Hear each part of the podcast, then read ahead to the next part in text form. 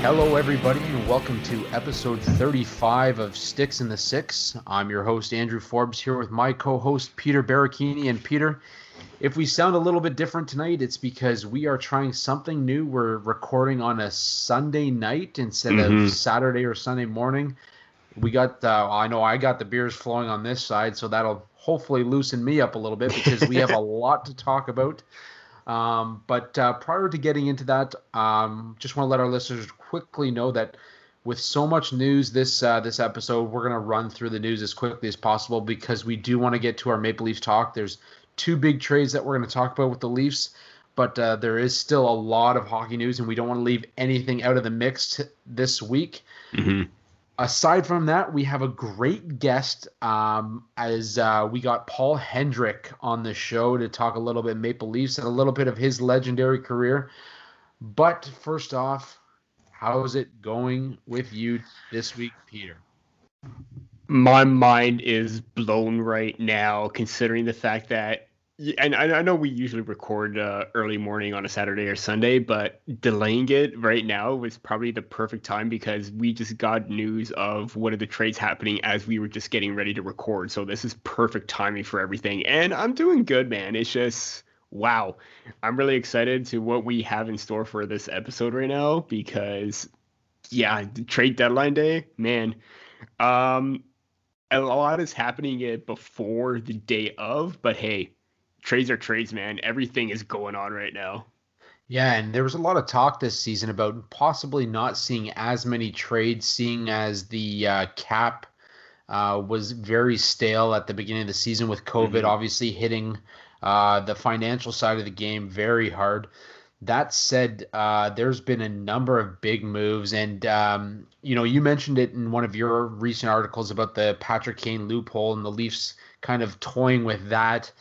On top of that, we've seen more three team deals this year than we've seen in a while because yeah. there's a lot of uh, retaining salary cap, and that's that's been a huge factor in these these trades. But we will get into that in just a moment here. First off, I want to start off with uh, obviously we'll go through the signings this week as well, um, and uh, it's going to come at you fast. So listen in closely, folks, because this is a lot of information that you're going to be taking in in the next, let's say, 20, 25 minutes. There will be a quiz after. There will be a quiz after. And first, I want to shout out to Cap Friendly, obviously, for putting together our list of uh, of uh, signees over the last week. Uh, we'll start yes. in Nashville, where Grant Mismash signed a two way deal, uh, entry level deal, obviously, two years first off, great name, Grant Mismash. Um, in Florida, former Maple Leaf Mason Marchment signed a standard deal, a one-year contract worth eight hundred thousand. Jan Mysak signed his entry-level deal with Montreal, a three-year at two point seven seven five. Uh, Linus Weissbach signed a two-year entry-level deal with Buffalo. Ilya Sol- Solovyov signed a two, uh, three-year entry-level deal with Calgary. Maxim Marushev signed a two-year entry-level deal with Vegas. Ty Emberson signed a three-year entry-level deal with Arizona. Tanner Pearson signed a three-year deal uh, with the Vancouver Canucks worth 3.25 cap hit. Um, great deal for him over the next three years. Cole Kaler signed a one-year uh, deal. The goaltender's 22 year old uh, with Winnipeg. Ken Appleby signed a two year deal with the New York Islanders. Simon Lundmark signed a three year deal with the Winnipeg Jets. Uh, Nick Swaney signed a one year deal with the Minnesota Wild. Walker Duehr signed a two year entry level deal with the Calgary Flames. Josh Healy signed a one year deal with the Nashville Predators. Cody Goloubef signed a one year uh, standard deal with the Ottawa Senators, and of course Nikita Gusev, who had his contract recently terminated by the New Jersey Devils, signed a one-year deal with the Florida Panthers. I guess nobody told Gusev that Florida is where players go to end their careers. But that said, it's a one-year, one million dollar deal. Uh, we'll see what he's able to do with the Florida Panthers. As I mentioned, a long list of signings. We're not going to dive too much into that. Um, we will mention some milestones here as well that happened over the last week. Sam Bennett played in his 400th career regular season game. That has gone by so quickly. Uh, Mark Giordano recorded his 500th career regular season point as an undrafted defenseman against our Toronto Maple Leafs. Former GM Lou Lamoriello passed Glenn Sather for second in GM wins. Patrick Marleau is now 23rd on the NHL's all-time goals list. Patrice Bergeron hits 900 regular season NHL points. Former Leaf Connor Brown um, just set a new Sens record for the longest goal streak in team history. Connor McDavid uh, tied uh, Bobby Orr for the fourth fewest games to reach 350 career assists. Absolutely unbelievable for him. Rasmus Dahlin with 100 NHL points in his uh, his young career. Phil Kessel is now the fifth longest Ironman streak active. I, I should say active Ironman streak. And Vegas's Max Pacioretty played in his 800th NHL regular season game. So a lot to take in there. As Peter mentioned, there will be a quiz at the end of the show. Um, that said, uh, we're going to quickly jump into injuries as well. Obviously, Brendan Gallagher, broken thumb, out six weeks. Carey Price out until they they're saying next week. We'll talk a little bit more about this guy in just a moment. But Riley Nash out four to six weeks with a lower body injury. Marco Rossi seems to be continuing to recover from his COVID nineteen uh, diagnosis. Mm-hmm. Over in the KHL, Alexei Emelin has liver failure, will get a transplant uh, hopefully soon. Boone Jenner out six weeks and the rest of the regular season, and Blake Wheeler out indefinitely with a concussion after a hit from the younger Tkachuk. I'm going to catch my breath for a second here, but take uh, a drink if you need to, yeah, man. Holy, lots, lots going on in the lots. NHL, and a lot of this is happening in like the last three or four days. So absolutely, absolutely. Um, other news around the league: the Canucks are looking to return to play uh, April 16th. They're likely going to start practicing within the next week which could mean that they will be seeing 19 games over the next 31 days. Um, that's going to be crazy for them. Very. Um, we we want to talk about a little uh, NCAA. Cole Caufield was awarded the 2021 Hobey Baker uh, Award as the top collegiate player. Uh, the uh, Jack LaFontaine received the Mike Richter Award um, as the top goaltender. Uh, the Sabres did claim Drake Caggiula off waivers, so good uh, good pickup for them. Not so great for Caggiula if you're looking at the future of your career. um, as for the Blackhawks, they uh, they did buy their AHL affiliate, the Rockford IceHogs, for 11.8 million dollars and signed a 15-year lease. So have fun with that. Um, aside from that, I think it's time that we sorry, sorry. Two more notes. We will jump into the trades in just a second. But Jacob MacDonald uh, was suspended two games. Also, Michael McCarron was suspended two games for a hit to the head. Um, I mean, we could go on for days about the inconsistency with the NHL's mm-hmm. Department of Player Safety because we did see. Uh, we did see obviously, you know, McDavid's elbow to the head, and and that was a, simply a five thousand dollar fine. So yeah, uh, it is what it is. We've we've uh, kind of you know, beaten that one down as many times as we can. So I'm not going to get too far into that. Um, one thing I do really want to talk about before we get into the trades is um, obviously congratulations to UMass. Uh, they they are national champions for the first time. Um, uh, you know, obviously dealt with some COVID early in the tournament and uh, were able to, uh, you know, come out of that. Um, on the other side of things, Humboldt Broncos. Uh, obviously, us being north of the border, we we you know we feel for those in Saskatchewan. It's three year anniversary this past week. Mm-hmm. Um, you know we uh, unbelievable, unbelievable uh, that it's been three years already. Um, the fact that uh, the fact that you know it, it is it is what it is, and and obviously you know you see how many people are still affected by it but um, on twitter every single day remembering those that they lost in that uh, that uh, you know just I, I don't even have words for it it was just yeah. a it was such a tragedy such a tragedy and so many young lives lost that um, you know to to to think back that it, it's been three years i mean you and I have talked about, uh, you know, we we've got a guest hopefully coming on in the next uh, next few weeks that uh, mm-hmm. uh, can give us a little bit more insight into the Humboldt Broncos uh, tragedy. But um, you know that that really brought a community together, and uh, yeah, I mean it, it's crazy that it's been three years already, Peter.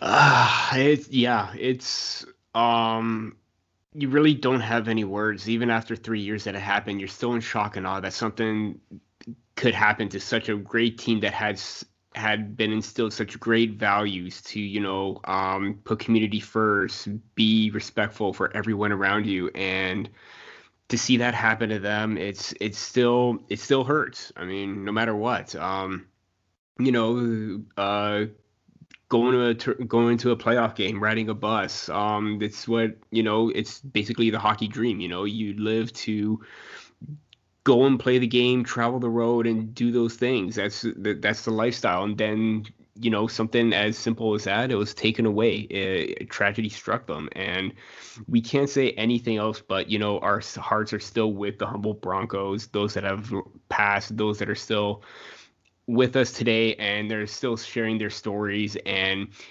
still just getting the message out and uh yeah it's three years i mean I, re- I remember hearing the news and i'm just like there's no way that this can happen right but it did and then everyone's jaw just dropped. And the whole hockey community riled around each other, and I, I, that's why this community is so great. You know, if something happens, everybody comes together to show their, you know, their sympathies, their emotion, and everything around that. So, um, yeah, three years, still thinking about the Humboldt Broncos. Those that have left us and those that remain with us, we're always here, no matter what.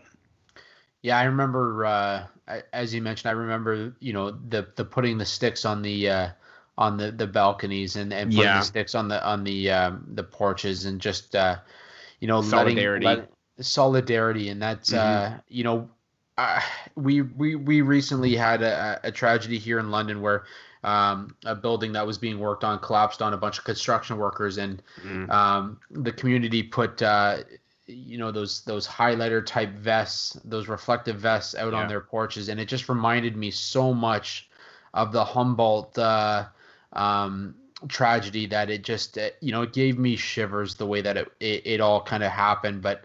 Um, yeah, just I mean it's crazy to think that it's been three years already, and I know mm-hmm. you've read uh, Kaleb Dahlgren's uh, a book already. I've picked it up. I'm I'm very very much looking forward to to diving into that. Um, but uh, you know, obviously, we'll talk about that a little bit later, uh, hopefully in the next couple weeks. But um, yeah, it's just one of those things that you just you, you don't want to see. You don't want to see, and, and, you can't. Uh, I don't know if there's really words. Um, even three years removed from it, and and I mean, we weren't even personally affected, mm-hmm. but there's still no words to really describe the feeling that overcomes you when you you experience or or witness or see something like that happen to anybody. Yeah. And to those who lost somebody that day, to those whose lives were changed, you know, no time will ch- will will um you know fill that hole, but you've got a you've got a full hockey community behind you and for the rest of your lives yeah. Um, we all stand with you in in hoping that this never ever happens again to anybody.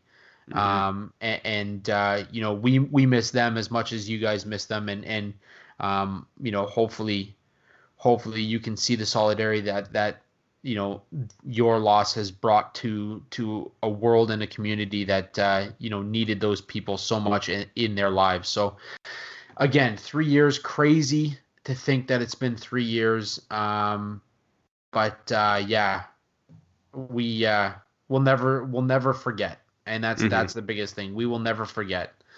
Never. Um, I'm gonna jump back to the NHL news, and obviously with the trade deadline tomorrow, Monday, mm-hmm. we expect more moves.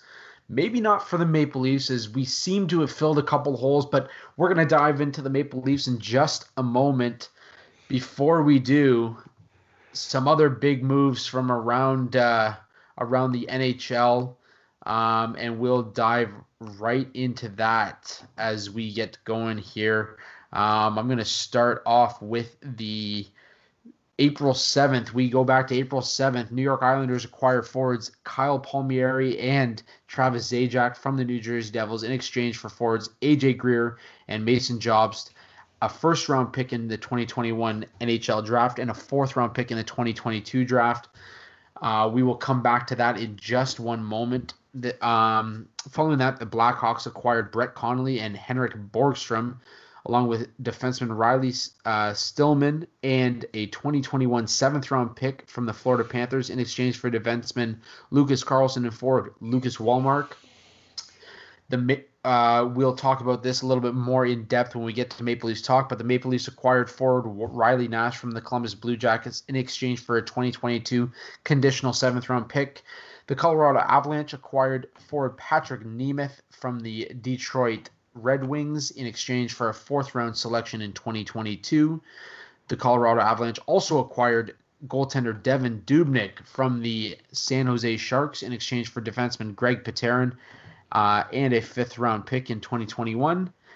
Uh, the Florida Panthers acquired defenseman Brandon Montour from the Buffalo Sabres. Lucky for Montour, he's out of Buffalo.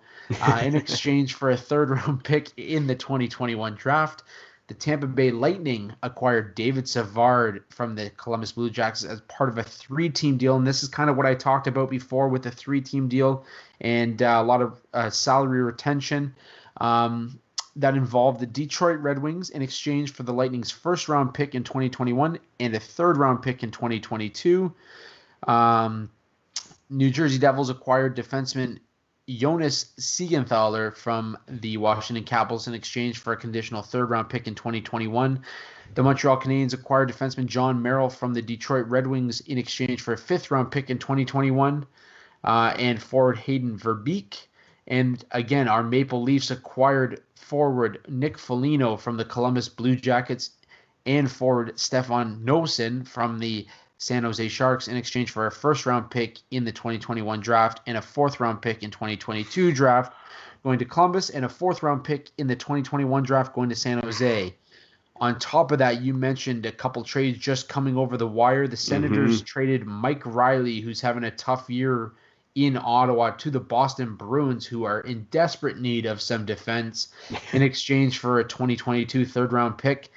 And the Maple Leafs once again traded for David Rittich from the Calgary Flames in exchange for a 2022 third round pick. So before we get into the Toronto trades, as we will a little bit later, let's talk about some of the bigger trades that have happened over the last week leading into the NHL trade deadline. The Palmieri Zajac trade. What do you have to say about that? Before I get into that, two more deals just coming across right now. Um, the Senators have acquired a 2020 2022 seventh round pick from the New York Islanders in exchange for Braydon Coburn. So Braydon Coburn is on the way out from Ottawa. And Bob McKenzie dropping a bombshell. LA Kings will be retaining salary on Carter, Jeff Carter, and receiving a couple of conditional draft picks from the Pittsburgh Penguins. So Jeff Carter is going to Pittsburgh. Wow. Wow. Yeah. Um where do I start? Do I start with Jeff Carter? Um, like this is this is crazy. This is uh this is the trade deadline. You know, um, I mean, I'm just gonna start off with the Palmieri because that was the first one that you mentioned. I mean, the Islanders mean business, and it's evident today because I believe Palmieri scored on the power play in their win against the uh, New York Rangers one three two Palmieri ninth of the year on the power play, and that's the reason why they got him. That right-handed shot on the power play, be that you know offensive presence, and this is a guy that once put up 25 to 30 goals, and this is a big win for them as he could be a real impact player. And the major surprise was Zajac. I mean, not a whole lot expected him to go, but any time that you could bulk up your center depth, it, it, it's another. It's never a bad thing, especially if you're going into the playoffs. So,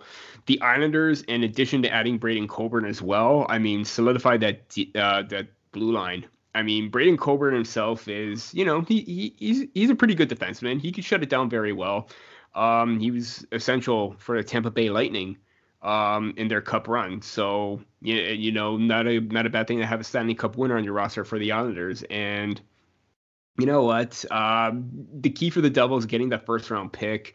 For them, it's probably going to be another. It's going to be a late round pick. But you know what? To stockpile on if you're in a rebuilding mode, even if it's in a weak draft year, never a bad thing to get another first round pick on your hand. Yeah, no, absolutely. And I think uh, what was crazy about this is obviously Zajac being a long term, long time devil.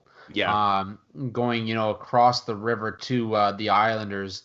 Um, you know, it, it's crazy. It's it's such a close close trade um, to see those guys go just just to New York to the Islanders. But uh, you know, you, you like you mentioned the the Islanders mean business and and you know they've had such a successful season i don't think people gave them enough credit coming out of the uh you know whatever you want to call it the the covid summer um yeah. That uh you know they could be a, a, legitimate contender for the for a stanley cup and, and they they they had a great playoff run uh in the bubble um that i don't think people I'm I'm kind of shocked that people didn't give them enough credit, and I mm-hmm. I for one am am one of those guys. I I didn't give them enough credit. Yeah, and they're playing very Barry Trotz. They're playing very Lou Lamoriello. Um, yeah, it's just it, will be interesting to see how these guys fit in. And obviously, recording Sunday night, we've had an opportunity to see some of the games happen today. Kyle Palmieri already scored his first goal as a member of the Islanders. So he is fitting in quite well right off the hop. Um, working out very well. Working out very well, and obviously, you know, Zajac's a Lou Lamoriello type of guy.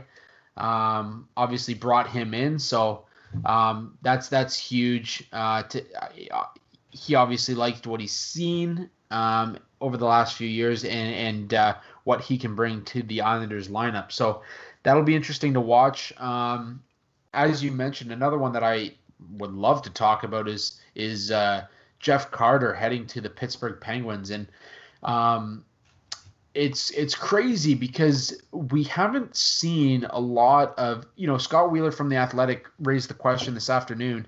Um, have we kind of let Sidney Crosby fly under the radar this season? Um, obviously sixth in NHL scoring, um, you know, Pittsburgh's having a relatively good year. Crosby having on, on pace for, I believe it was a 92 point season or 96 point season in 82 games. Mm-hmm. And yet here we are not really talking about the Penguins, not really talking about Crosby. Now they pick up Jeff Carter. Is this team looking for one last run with the core that they have? I mean, we talked about this early in one of our earlier episodes too. Is time running out for Crosby, Malkin, and the Pens? Um, I, I guess this is one. Obviously, I think they're trying to go for one last ditch effort, but I, at the same time, um, acquiring Jeff Carter right now for them to insert him into the lineup. Obviously, you're going to try and fit him in on the top six, possibly play him on Crosby's wing. I mean, where where else would you want to put him, right?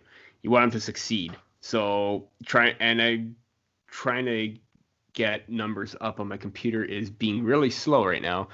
But um trying to add him in, I thought they were going to try and get a bigger, you know, bigger free name, maybe a Taylor Hall. He's still on the market right now, so I think maybe they see something in Jeff Carter that, you know, it's worth the price, it's worth the chance. Um, 19 points, eight goals, 40 games played so far. Um, 751 points throughout his career. I mean, he's won two cups uh, with the LA Kings. Why not give him that other that chance right now with Pittsburgh? And they're they're doing pretty good right now. Uh, they had a bit of a lull where maybe they had a slow start, but now they're they're gaining traction right now. And uh, if this is it, why not go all in and bring in uh, another former, you know, 30, 40 goal guy that could get that had 60 points. He's not going to get you that right now, but you know, he if you put him on Crosby's wing, Crosby does all the work, and Jeff Carter's just going to be there. So um, I think it's a good move. I would have thought maybe Taylor Hall would have been on their radar, but hey, you know, it's random right now. Yeah, I mean Carter's definitely no schmuck, and and for him to to be added to a lineup that already includes, you know, the names that it does. I mean, I think it's yeah. a great ad by by the Pittsburgh Penguins, and for for cheap. Um, and, and as I mentioned before, with the business side of the NHL being what it is right now, with with COVID having such an impact, I mean, for them to retain the salary that they did, it, it seems that's the way that things are happening right now in the NHL, and and this could be Carter's last ditch effort for that third Stanley Cup, and and it could be a last ditch effort for the um, for the Pittsburgh Penguins to make that run for yeah. another Stanley Cup for Crosby as well. So it'll be interesting to see how he fits in. But I think it's such a great acquisition for him uh, or for the for the Pens, and uh, it'll be it'll be crazy to see that lineup on paper because uh, you know you talk about that lineup with Carter maybe five years ago, and and man, oh, that would man. have been a scary, scary lineup. That would not have been fair. And if it was Carter on to Philadelphia going over to Pittsburgh with that rivalry going on, oh man, that kinda would like, have been something. Kind of like Hextall going to the, the other front office. Yeah. No, I, that, that's exactly what it would have been like. Wow, that's a that's a really good point. I, I that just completely slipped my mind. Um, but uh, another one we should quickly jump on is um, I'm I'm kind of joked about Brandon Montour getting out of Buffalo, but uh, definitely a huge opportunity for him. Um, you know, mm-hmm. obviously Buffalo is a sinking ship right now. We saw Eric Staal, uh, you know, head out of town. Um, we we kind of joke uh, about the fact that one of these days you're going to see Jack Eichel leave. You're going to see, you know, guys like that want out of Buffalo, but Brandon Montour headed to the Panthers. Um, Florida obviously having a phenomenal season. Um, what does he bring to a lineup like that? I'm hoping he could try and find his offensive game because he has the tools, but it really hasn't quite developed at both, you know, when eh, his time in uh, Anaheim and his time in Buffalo. Then again, nothing really worked out for anyone in Buffalo. But um, with with the injury that happened to Aaron Ekblad, I assume that you're still going to have MacKenzie Weegar and Keith Yandle lead the charge as you know their go-to defenseman. And I think it just gives him another body, maybe insert him into that depth role, third pairing kind of role. Um, hopefully, he could try and get uh, get his game back because there was at one point where you know the Maple Leafs or like fans were talking that maybe we should try and acquire Brandon Montour because he did have good puck moving abilities. He does have that skill and the speed. It's just the execution and converting on his chances that really hurt him over the past few years. And I'm just trying to again, my computer's really slow right now for some reason. I'm going to need a new one really soon. But um, his, his uh, 32 points in 2017-18. That's when he when you know he was put on the map, and that's when I think that was towards you know kind of the end of the glory years for the Anaheim Ducks, where they started to decline right after that, and then 25 points right after that. Still very respectful, but after that, it's just 10 points, 18 points, 14. So he's been struggling to try and just break that 20 point mark. I don't know if he's going to do that again. Um, actually, with the 14 points that he has right now, he could if uh, you know um, he he has a chance to succeed right now on a on a legitimate playoff contender, maybe Stanley Cup contender right now. Um, Florida's in a really good spot. He's in a good spot to succeed, and I think that's all that Panthers fans uh, should uh, expect from him. Yeah, worth noting that uh, the the 25 points in 2018-19 um, also preceded 10 points in that same season with Buffalo when he was traded. So yes. he actually did have 35 points 35. in 82, 82 games over that season.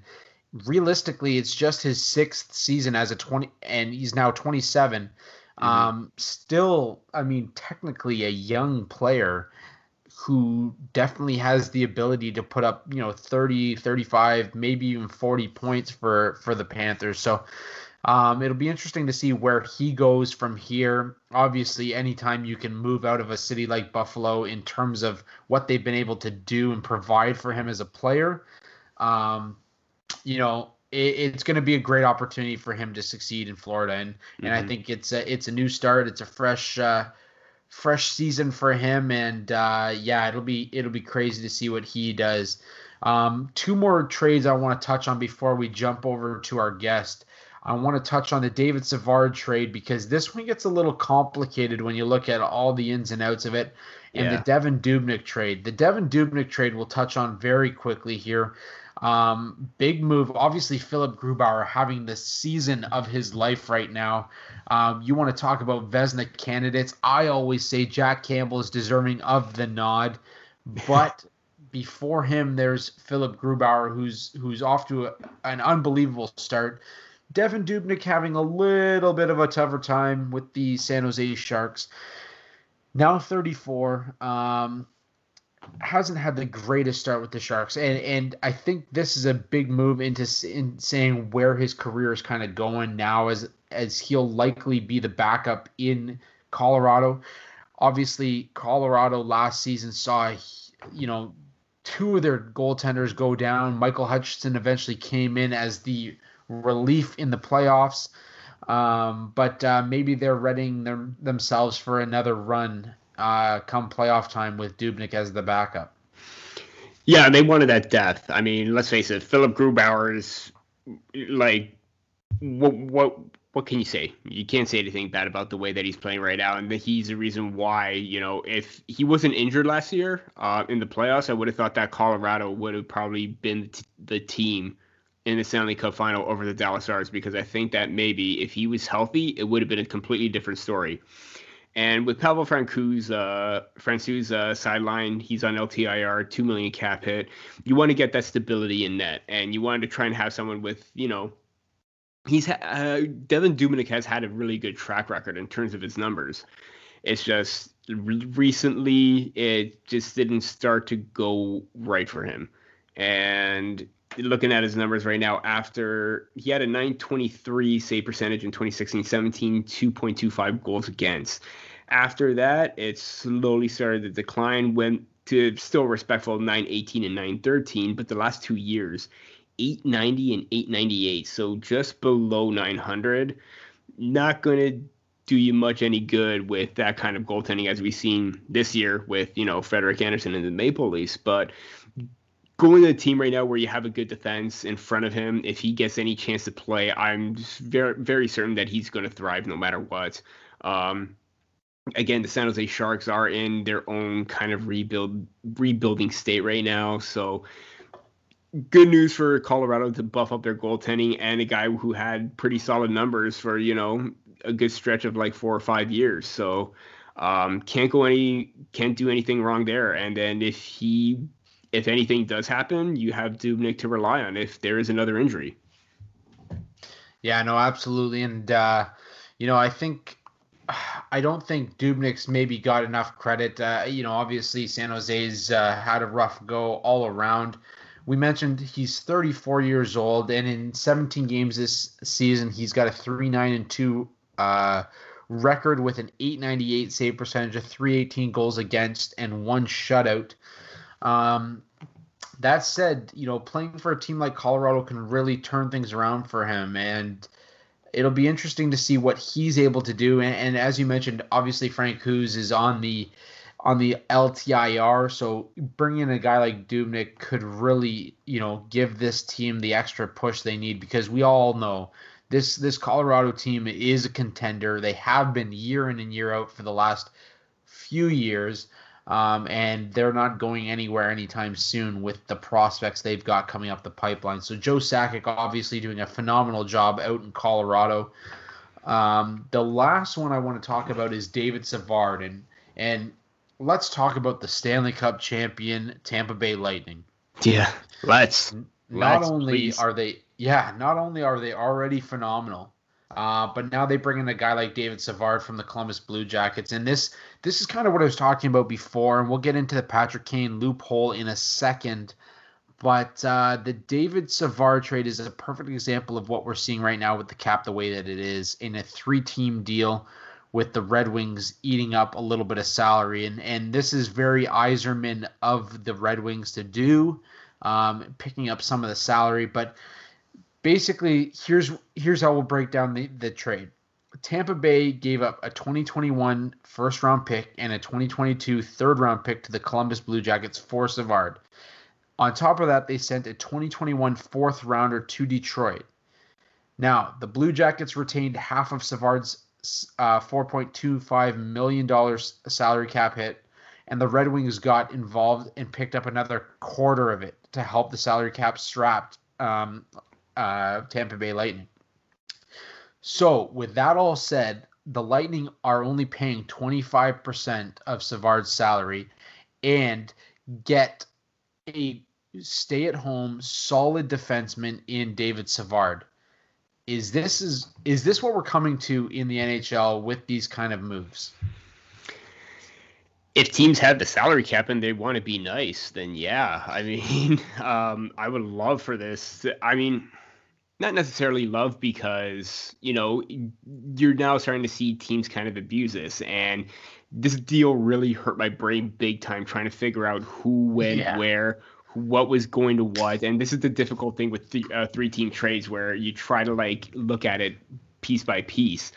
And i'm not sure I, don't want to see this be again. I don't want to see this be abused nonstop by other teams. But then again, if teams want to jump in and help another team out, if they do have cap space, because you know these are tough times with the flat cap, nothing's going up for quite some time. Go right ahead. But as you mentioned, you know Tampa Bay got a really solid defenseman in the process. I mean, David Savard, one of the best defensemen in the league right now, and he's a typical shutdown defenseman that you would want on your team no matter what and it's clear to see why he was sought after. I mean, I, I, I, I, was hoping that maybe Toronto could try and be in on him. But for a team that has kept most of their key players from the championship from last year, this is a hell of an addition for them, where they're just only paying over a million in salary, where both the Blue Jackets and the Red Wings retain it. And it's it's great to keep the salary low because when the time comes and Nikita Kucherov comes back they don't have to worry about the salary cap because once you hit the playoffs, that's free game. You you you don't need a salary cap then. So if they were scary without Nikita Kucherov, Nikita Kucherov, and David Savard beforehand, you got to be scared right now because they're going for a repeat right now. Yeah, I think the crazy part is that um, you know Detroit only took it only took a fourth round pick in 2021 for Detroit to eat. Uh, you know a quarter of his of his salary. And i think mm-hmm. that's the that's the crazy part about the whole thing. So they're basically eating up uh 1.062 million dollars. So just just over a million dollars i guess yeah. um of david savard's salary. Essentially that's what the lightning will be paying uh savard once it's all said and done uh, is just mm-hmm. over a million bucks, and they get a guy who can really solidify that that blue line. On top of the fact that they will get Kucherov back, likely for the for a playoff run. Um, I mean, it's just crazy to think about how this will all unfold. But I mean, that's that's that's the way that it is right now, with the way that the cap has has kind of taken the hit, um, the way that teams are right up against that number. Uh, it's just it's crazy to think that this is ha- this is kind of how it's all going to unfold. That said, I'm like you. I don't really want to see it abused. I think there's some GMs out there that don't want to see these these rules kind of, you know, it, it, it is a loophole. Essentially, mm-hmm. it is a loophole, and, and that's what the Patrick Kane thing is. And the Patrick Kane thing is, hey, we've got an injury. You know, throw him on an LTIR all of a sudden that eats up or, or that opens up cap space for you to make a deal because you know that guy's not coming back till the postseason.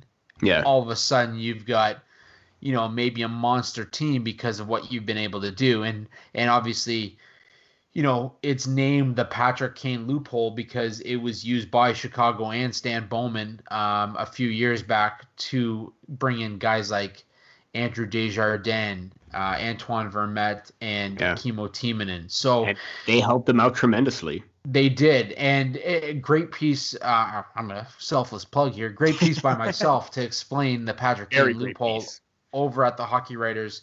Um, it, it is very interesting, and and as you mentioned, or as I mentioned earlier in the show, you kind of touched on that in your Riley Nash piece that uh, we'll get into in a little bit uh, with the Leafs bringing him in. I'm just going to say this Victor Hedman, Ryan McDonagh, Mikhail Sergachev, Erik Cernak, Cal Foote, Jan Rutta is still on LTIR, and David Savard. It's That's scary. what teams are going to have to go up against. It's scary. And then if you get past them, you still have to face uh, Andrei Vasilevskiy. Exactly. So, um, yeah, repeat maybe. I'm I'm thinking, I'm thinking but that this this year's playoffs are going to be fun to watch, and uh, don't don't uh, don't underestimate what you're going to see in the Tampa Bay Lightning after their you know Stanley Cup run last season. So, very big news. Obviously, this this week, um, we want to get into the Toronto Maple Leaf talk in just a moment. Before we do that, before we get to our guest here, I just want to make one quick note as well. I, I forgot to mention this as well in our in our uh, our NHL news, our hockey news from around the, the world. Digit Murphy of the Toronto Six obviously made headlines this week with her comments about the trans um, community. Um, and obviously, I don't want to get too deep into it because I don't know all the ins and outs of it. Uh, that said, I do know that the NWHL is very highly involved in creating inclusiveness with mm-hmm. um, the LGBTQ community um, and, and, acceptance in the game of hockey. So, um, you know, the Toronto Six did release release a, uh, a quick note about the uh, the comments that were made, the incident that happened, and uh, you know, obviously, if you want to read that, you can head over to Twitter and follow the Toronto Six. Uh, but uh, Digit Murphy has been removed from the, uh, I, I, guess, the post that she had with with the Six, and uh, obviously, you know, we here at the Sticks in the Six promote inclusiveness. We promote. Mm-hmm. You know the game of hockey is for everybody, and uh, I know I played when I was a kid, and um, you know there there's there's room for everybody in the game so yeah remember that people when you're listening i know some of you like to argue every single thing that you hear out there you just have a counter argument for it don't argue this please there's inclusiveness in the game for everybody mm-hmm. whether you're whether you're straight gay lesbian trans whatever you are doesn't matter get involved in the game. Hockey is so much better when people are having fun and enjoying the game itself. With that said, I am honored to have had this next guest on the show. I want to send it over to one of my favorite people listening to growing up as he yes. introed the, the Toronto Maple Leafs night in and night out for CBC. Let's send it over right now to Paul Hendrick. Folks, I'm honored to introduce our next guest. His voice preluded the drop of the puck for the Toronto Maple Leafs for the better part of two decades, and he was the, an integral part of Leafs TV until his recent retirement. Like those before you, Mr. Paul Hendrick, I'd like to welcome you to Sticks in the Six. Thank you very much for coming on. Thank you, guys. Pleasure uh, to talk hockey any month of the uh, year and any time. So obviously, this is a good time. Absolutely, and we got trade deadline coming up. But first, I want mm-hmm. to talk with you about your uh, legendary career. I mean, hmm. I, I, mentioned to you uh, when I when I chatted with you a little bit at uh, the combine one year that uh, you know watching you kind of prelude the games and with those little uh, those little um, intros was uh, part of my part of my growing up, and I, I, loved every minute of it. And I tuned in every year. wanted me to wanted to make me a a sports broadcaster and you know, you started off in Sault Ste. Marie and and eventually made it to, you know, covering the Leafs and you know, what what kind of journey was like or what was the journey like for mm-hmm. you? It, it, was one of passion, I think, and, and one I always uh, believed in. Once I realized I was not going to get into law school with uh, um, average at U of T of somewhere around C minus and really not be interested. I, you know, you always think on paper, hey, this is going to be the career for me. Um, I, I, was no way interested in such. My daughter's a lawyer now, knowing and how hard she's had to work and how dry some of the readings that she's had to done uh, to do. She's she's got a mind for it. I didn't, um, but I ended up uh, getting into Ryerson and uh, but I remember I'd finished my four years at U of T, and and, and at the uh, Ryerson interview, um, whoever the uh, guidance counselor was or ad- admitting person, he said, "Why do you want to come and do another four years? Get into some sort of short program or cable." Uh, and that's what I did, and and I went to a, a Career Canada college course. Um, six months. I quit after six weeks because I got a job offer in Sault Ste. Marie and it was two years and three months in the Soo, but I was a year in news. Uh, and then got a chance to go into sports. But in news on Monday nights, I got to cover City Hall. Tuesday night, it was um, a school board. Wednesday night, it was Public Utilities Commission. I was off Thursday and Friday, and I did weekend radio and television news on Saturday and Sunday. And then uh, it was a real break to get into sports finally uh, a little over a year after that, covering the Soo Greyhounds and and and all the fun that went with Terry Crisp and Ron Francis and John Vanbiesbrouck. I mean, I can go on and on, but that year spent in news covering all things like can you imagine water hikes on Wednesday night and and rezonings on Monday night at City Hall and, and the closure of Sault Collegiate, uh, a famous famous school uh, at a school board meeting in October of of uh, um, that year 1980 or 79 i guess it was it was all great experience. And then into hamilton and and eventually getting a chance to join the maple leafs. I know i'm getting a little winded here but the opportunity finally to join uh, the maple leafs and, and get to do it for almost 25 years an absolute privilege because i grew up cheering for that hockey club in northern quebec and uh, uh, even to this day, at age 64, I pinch myself at the opportunity for having been given that opportunity. Yeah, Paul, it, it seemed like you mentioned your aspirations for law school, and then something else just came up your alley, and this was like the perfect opportunity for you to run with it. And yeah, you know, and, and it seemed very perfect because of the fact that you know you are synonymous with the Maple Leafs community and Leafs Nation. Um, take us what uh, like what's it like to be um, that voice and that icon that many have looked up to for so many years. Because I remember going to hockey games myself, coming back, trying to watch the Leafs game, seeing you on the screen. Uh, just take us like what it's like to be that kind of person and a, a role model for others. Well, you know what? You never really think about it. You get up every day, you prepare for morning skate or a game or whatever it is, and then lo and behold, uh, you know, some 25 years later, you hear what you're saying and thank you very much for those kind words. It really does mean a lot to me. I mean that sincerely.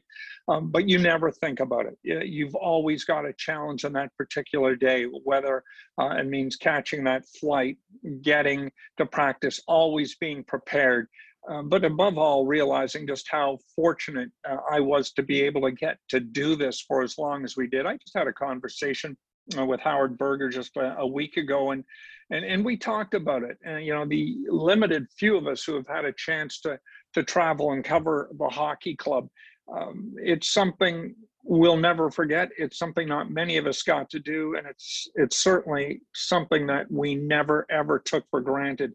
So to get back to your question, you live in the moment, you work hard in the moment. Um, you go through strep throats, flu bugs, sinusitis. I mean, all these things that we all get to do, but you've got to be able to go on camera and perform at a high, consistent level.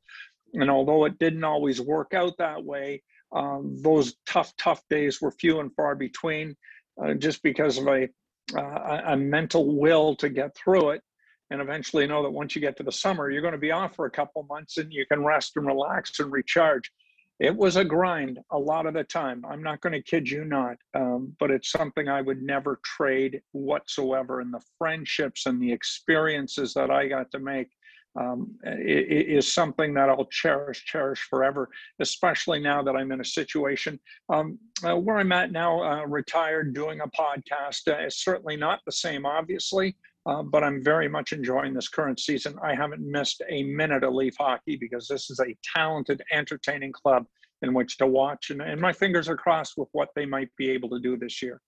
It truly is, and uh, you mentioned Howard Berger, but one guy I, I want to ask you about is is uh, working alongside a guy like uh, Joe Bowen. Um, mm-hmm. Obviously, there's a lot of talk about you know from Leafs Nation wanting to get him back on television, and yep. um, you know I'm I'm a huge fan of Joe's, and uh, you know what was it like working with a guy like that who who again another another guy who's very synonymous with uh, with the Toronto Maple Leafs. I did play by play at CHCH in Canadian University football and basketball uh, for 17 years. To do what Joe does as well as he does, we all take it for granted. Um, I got to do a game for him. He had laryngitis a couple of years ago. We were in Montreal on a Saturday, in New York on the Sunday. And I knew when we were flying down to New York that next day, it didn't look good. And Dave Cadeau, then the program director at uh, the fan called me and just said, "Are you able to do the game tonight?" You never say no to these opportunities, right? Uh, whether you have doubts whatsoever. And then I'd called a lot of games in my life, but I really hadn't called a game since 1998. But it was just an opportunity to do it. And I remember after the game was over, after the first period was over, saying to Jim Ralph, "Oh my God, you learn to to develop and speak from within as opposed to using just your your your throat um, but I hadn't done it in such a long time, and I was my, my voice was so beat up. So to see what Joe does and to call the play and to sense and feel what is going on, putting himself into you, the listener, or you, the viewer, uh, it's a it's a natural talent that he has. Um, he's just incredible at what he does. He is the voice of Leafs Nation, and although many would love to see him back doing his thing on television, uh, and I included, and I'm a big fan of Chris Cuthbert and, and Jim Hughson. They're good friends of mine. Uh, Joe is the voice of Toronto Maple Leaf hockey. Always has been, always will be, uh, until his time comes that somebody else is going to have to fill his shoes, and then a new generation comes on but Joe's just an incredible talent. He works very hard at what he does. He has a sense of what the game is all about, and being able to channel that to again the viewer, the listener is a unique talent, unique uh, to very few, but certainly to Joe and, and for all of us who grew up working with him or listening to him. Uh, it's an absolute privilege because he's the best. I love listening to Joe uh, on radio when I'm in the car. I'll never forget a game in Ottawa, the game where the Leafs were on the ropes about to get beaten out. It might have been 2002 or three. Uh, Domi's taken into the sideboards, uh, bleeds. Leafs come back, win it, and then win it in game seven. But to hear him call the game and the God bless you boys and the block shots and to hear that in radio. I remember I was on the Gardiner coming back from a telethon in Hamilton for the Children's Hospital that I co-hosted, and I was just the hair on the back of my neck was rising, and like, but Joe, right? he carried us. He mm-hmm. he carried the team, but he carries the listener, and it's it's a unique unique talent. Uh, he's an iconic guy, and to uh, to have had the opportunity to work with him is so special. And of course, we're in contact all the time, so he's a good friend. Yeah, he paints a picture for you if you're not there and you're not able mm-hmm. to watch it over the radio. He, his voice, he just does such a tremendous job with the holy Mackinaws and everything yeah. like that. It's it's so great that you still have that connection with him. And you mentioned that you know you're you have your own podcast in the works, and we've seen images of it on social media, especially on Twitter. Mm-hmm. Um, how is that going for you, and what led you to start that uh, venture? Well, I, it's just too, you know, when I decided to retire mid July, um, I wondered, I'm not ready to, to hang it up just yet. I have too much experience and and knowledge of, of what's going on. And, and what I've always loved has been the opportunity to sit down and, and do an interview. But with what we had, it was a minimum three, maximum five minutes. Here I get a chance for 40 to 45 minutes to sit down with somebody and really get to know them. And that to me was intriguing. Now, being able to do that, you've got to count on contacts because we do one a week. I'm currently visiting my daughter alongside my wife, and I've taken a two week break. Um, but I've already got shows lined up beyond this. It's a lot of work. Uh, when you sit down and, and, and speak with somebody, you're not going to scratch the surface. That's not the way I do things. So you're phoning people, you're texting people. I need information on this. and and I need information on that. And then you get to sit down, you formulate the interview, you conduct the interview, and all of a sudden it might veer left, it might veer right, but you've got a framework with which to go back to and and try to entertain, uh, inform, and and more importantly than anything else, make sure that the subject you're talking to is engaged with you. So it's a lot of work it's a lot of work, but hey, I'm not doing a lot else right now except watching, enjoying uh, Toronto Maple Leaf hockey, TFC football, and uh, Real Madrid soccer as well, um, and, and, the Marlies and all that go with it. But uh, a chance to to be able to um, get somebody's trust and, and speak to them for 40 to 4, 45 minutes um, I find it very, very rewarding, and I'm going to continue to do it uh, uh, into the foreseeable future. Uh, it's, it's, meant reading a lot of books I'd never had planned on reading before, um, but it's been fun. We just did a, a, an interview with Darryl Boyce. Uh, Darryl was a decent hockey player, not mm-hmm. a superstar by any means. However, uh, every everybody has a hockey story, and we got sitting down. I got a hold of his coach. Uh, Gar, uh, Gardiner MacDougall at University of New Brunswick. And boy, there so many things that came out of that that told me things about Darryl. And we sat down for 45 to 50 minutes, and Darryl knew I'd done my homework. Uh, and it was just a great piece of storytelling between the two of us. Uh, I was very proud of it. Um, you know, I, we'd had great hockey players on, the Ken Drydens of the world, et cetera, you know, Doug Gilmour, et cetera but Darryl's a guy from Summerside, Prince Edward Island, um, much like all of us, a story to tell. And uh, it was great to get research done on him. And, and, I, and I think it's an, as entertaining a 45 to 50 minutes as any of the other 29 uh, episodes I've put out so far, um, albeit uh, Darryl, not a superstar, 84 NHL games, but still involved in the game of hockey. And, um, uh, you know, his transition from the island to Toronto into the National Hockey League, and, and I was there when he made his debut, and um, I enjoy that part of it. So just the chance to to get to know people. Uh, this podcast allowed me to do that. Yeah, you mentioned getting to know people and, and just having those contacts. And one of the things that I mm-hmm. I really, um, you know, thought thought was very impressive upon your retirement was. Uh, one of the comments that came out was Matt Stajan on Twitter saying, you know, what an impact you had, uh, him being a player in Toronto and and what you meant to the players in Toronto. What was it like for you to build that relationship with those players that you see on a day-to-day basis?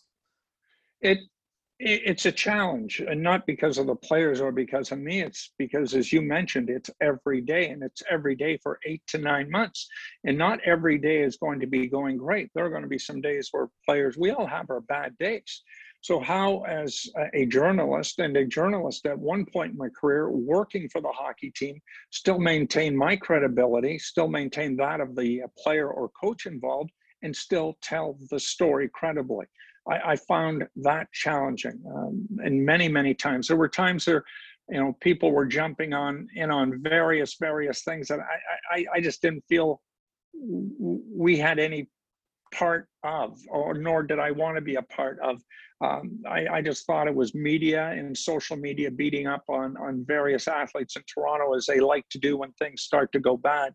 So uh, as long as I had the players' respect, they knew there was no ambushing. Uh, they knew where I was coming straight up. Um, and, and I'd always preface it by with all due respect and then ask the question.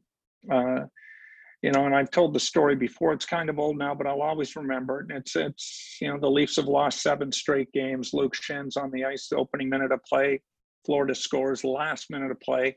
Florida scores. Leafs down two nothing after 20. We've booked Luke for our first intermission interview, um, and my producer Mark Askin indicating to me as Luke's coming off the ice, he might blow you away. And I said, no, he won't. So then I've got to think, okay, here's a guy who's thoroughly, you know, national television, embarrassed for himself. How do we do this to provide credibility for both him and me? And and it's you know I, I just said, hey Luke, uh, you know what what's happened out there is done. How do you and your teammates regroup in the room right now to to find a way to win this game over the course of the next 40? So I, I allowed him to share it because it is a team game after all. But Luke, to his credit, I just said what happened out there's on me, and I've got to go inside that room and I've got to apologize to each and every one of my teammates. It was a human moment, and and for me, with 30 odd seconds to think in my brain, how am I going to turn this into a credible situation for our viewers who certainly know what they're talking about and watching uh, and make both of us you look respectful of the game and of each other. Uh, I was very proud of that moment, and Luke, of course, never let me down, and, and he he never forgot it as well. And to think of you know what Stage was saying, I mean, Matt's been through some ups and downs in Toronto, eventually getting traded on on that Sunday to Calgary, and Dion coming Toronto's way. Uh, these are guys who are good people. They're just good people. So you've got to treat them well. Uh, Alyn McCauley, uh, Tommy Fitzgerald. I, I, mean, I can go on and on of just legit, legit, decent people. So you treat people with respect, they will treat you with respect. Yours and their jobs get done. It's as opposed to anybody here on Twitter with a fake name, no photograph, and just punking. Like, piss off. Uh, I have no time for any of these people. But social media allows them to do it. They're a part of the deal, and I respect that. But to be able to come to work every day when things get rough, and they've been rough with Toronto more than not. Uh, and and you know Steve Simmons is another guy who's taken shots at people. But I'll say this for Steve Howard Berger, those guys always show up in the room. They always show up in the room. They don't hide behind a keyboard. And whether you agree with what they've had to say or write, uh, I respect them because they've always showed up and confronted that player uh, in person. So to get back to what you're doing, it's been a challenge over that amount of time, but I think ultimately it's just having respect for the other person and the game in general, uh, which has helped make that possible and allowed me to leave uh, in decent fashion last July uh, with my head held up high and, and looking back on a career that I'm very proud of and I think you just summed it up perfectly. It's always about the respect, the respect for you know whether it's uh, the players themselves, the fans when they're mm-hmm. criticizing mm-hmm. players and everything like that. And Leafs Nation is a very passionate fan base. They cheer when they're winning, and then they jeer when things yeah. aren't going their way. And it's it's an endless cycle, no matter what. But um, you like we've seen some interactions with you where fans are really like it's one thing to critique a player, but then you come in as sort of like a voice of reason to try and put them in their place and say, you know, yeah, exactly. Yeah. Just, just, take it down a bit. But what do you think drives this uh, passion in both comments and criticism so much to a point where it does get out of hand? And what do you say about that? Well, I think it's the fact that we, uh, as a group, have not been able to cheer on a Stanley Cup champion since I was 10 years old, and I'm 64. So you guys are young. You can appreciate that, you know. Uh, and I was on a show, and somebody we were talking about the Leafs this year, and I was I was saying, hey, this defense is going to be better. Um, it's a contract year for Freddie, uh, but Freddie's got to stay healthy. This was talking to Mirtle and, and Siegel of the Athletic back in early December. Um, Freddie hasn't been able to stay healthy, but the defense and Brodie's been excellent. The addition of those veteran guys, uh, especially in the room, has been excellent. Um, and uh, this one other guy was uh, on a show with us was saying, well, you know, but they still haven't won a cup since 67. I said, well, the previous regime's inabilities to win championships has nothing to do with this year's team. This is a clean slate the canvas is fresh. Uh, the other thing is, is like that, you know, young talented cores in their fifth year with the Leafs, they've never not played in some form of postseason. They're ready to go, and we're seeing it in Austin's 200 foot game. Um, Mitch is just Mitch. He's just so outstanding. Uh, JT takes so much heat, but John Tavares is a leader. He's a he's a hell of a guy. And if that's our second center here in Toronto, Leafs Nation has to feel very blessed so uh, to get back to your question, just frustrated because it's been a lifetime, so many generations since the Leafs last won a Stanley Cup. And until that happens, I think you're going to see it. And I think fans have a right to, to feel somewhat frustrated. But I, as you've mentioned, every now and then, you're not going to win them all. Just everybody take a deep, deep breath. Right now, this Leaf team is currently in a queue of, of six or so other teams that if things go right and you get the goaltending, uh, that they've got a chance to compete for a Stanley Cup, and it's something we really haven't been able to say uh, since since Pat Quinn's teams. And you know, uh, even the best of I think Pat Quinn's teams. I remember Pat talking about uh, near the end of his career with the Leafs, those great, great teams.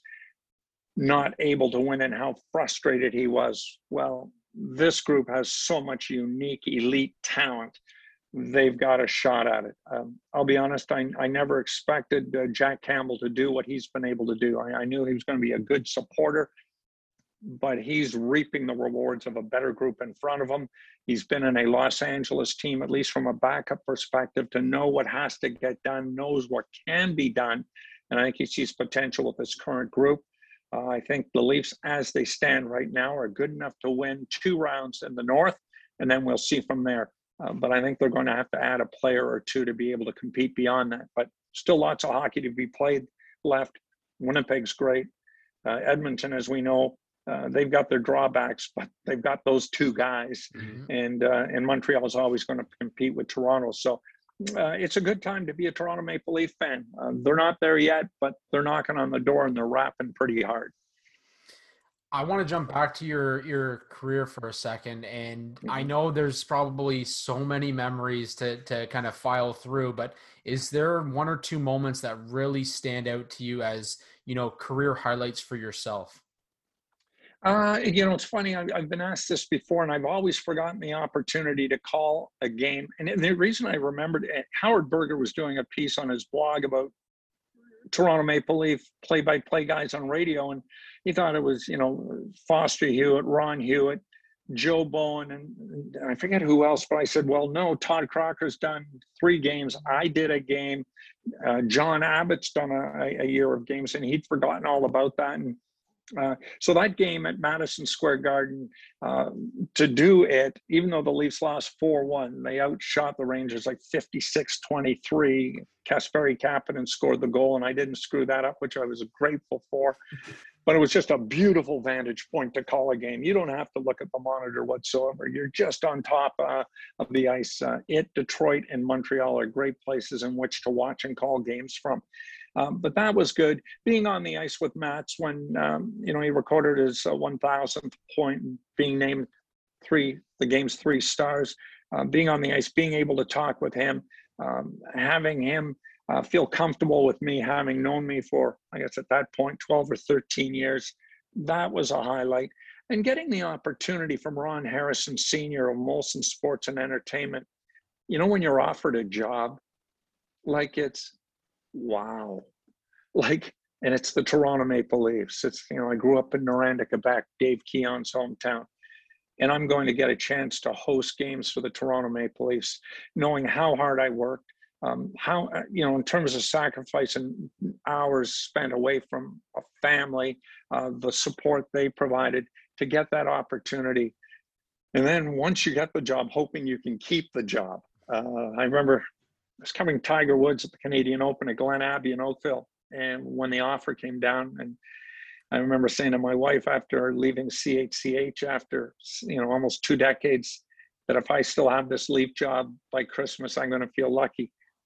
You're confident, but you're not so confident because you've never done it. You've never been to all these buildings. You haven't worked with all these different floor directors, producers, cameramen, et cetera, et cetera.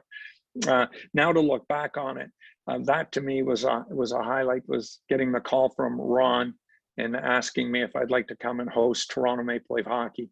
Uh, that I will never forget. And then, of course, the subsequent great times Mats on the ice at, at the Air Canada Center and getting a chance to call an NHL game uh, for Joe at Madison Square. Uh, those are three really big highlights. Paul, just one more. I, I don't know how, how you're going to take this or if there's an answer that you could give, mm-hmm. but you said that you, the last time the Leafs won a championship was when you were 10. The closest yep. that we've seen was back in 2001, 2002, where they just lost in the conference final to the Carolina Hurricanes. In your honest opinion, when can we expect a championship possibly? well, I said this to Mirtle and Siegel in December. The time is now. So this team has enough in the cupboard or fridge door to say, okay, we've got a chance to put together a really good meal tonight. Now, is this going to be a meal we can knock our guests over with?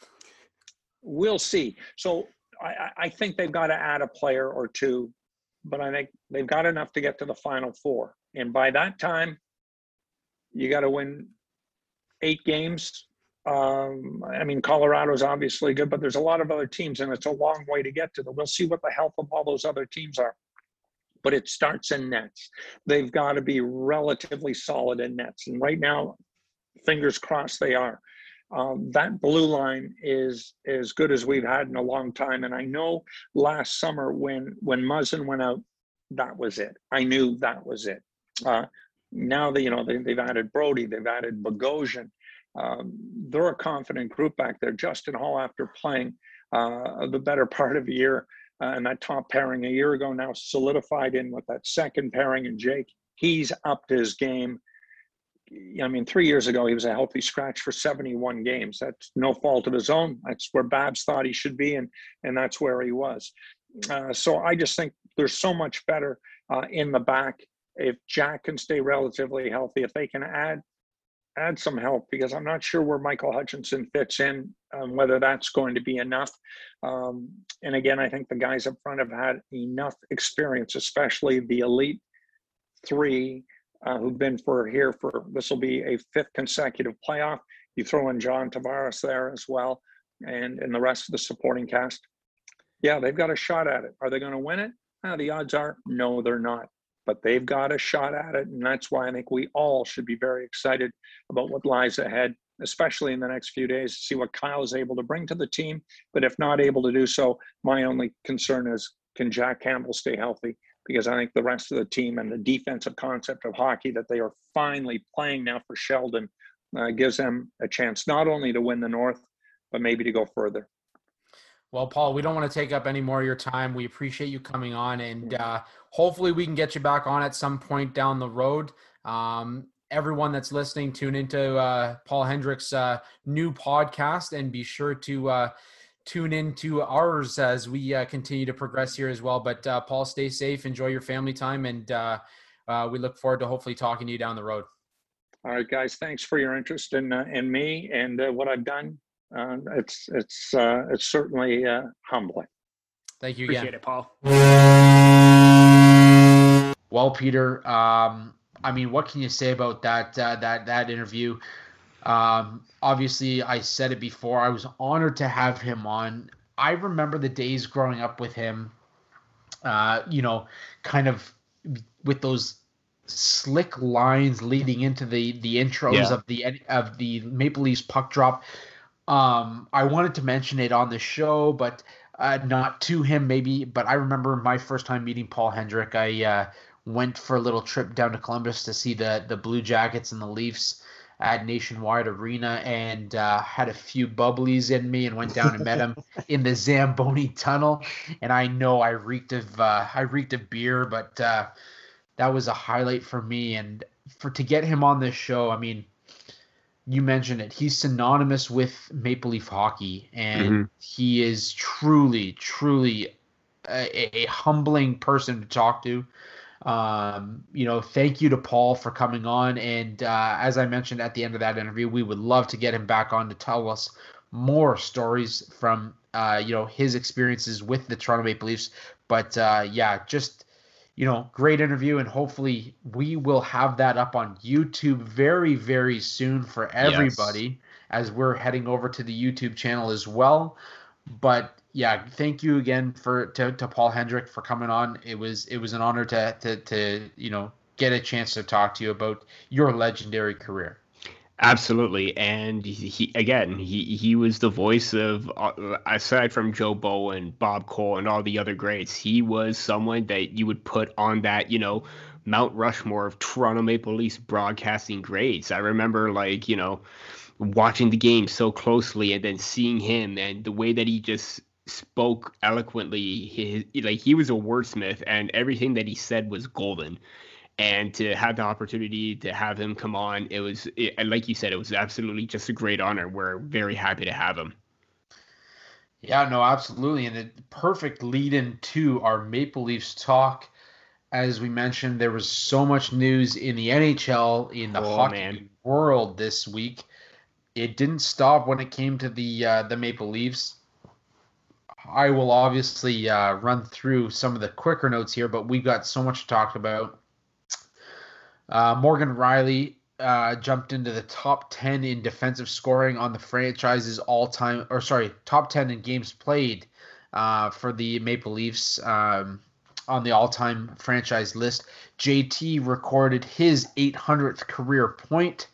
Um, obviously, Alex Galchenyuk got his first for the Leafs, which was a huge moment. He's also no longer waiver exempt, so the Leafs can't put him on waivers anymore. So there's going to be an odd man out with Foligno coming in.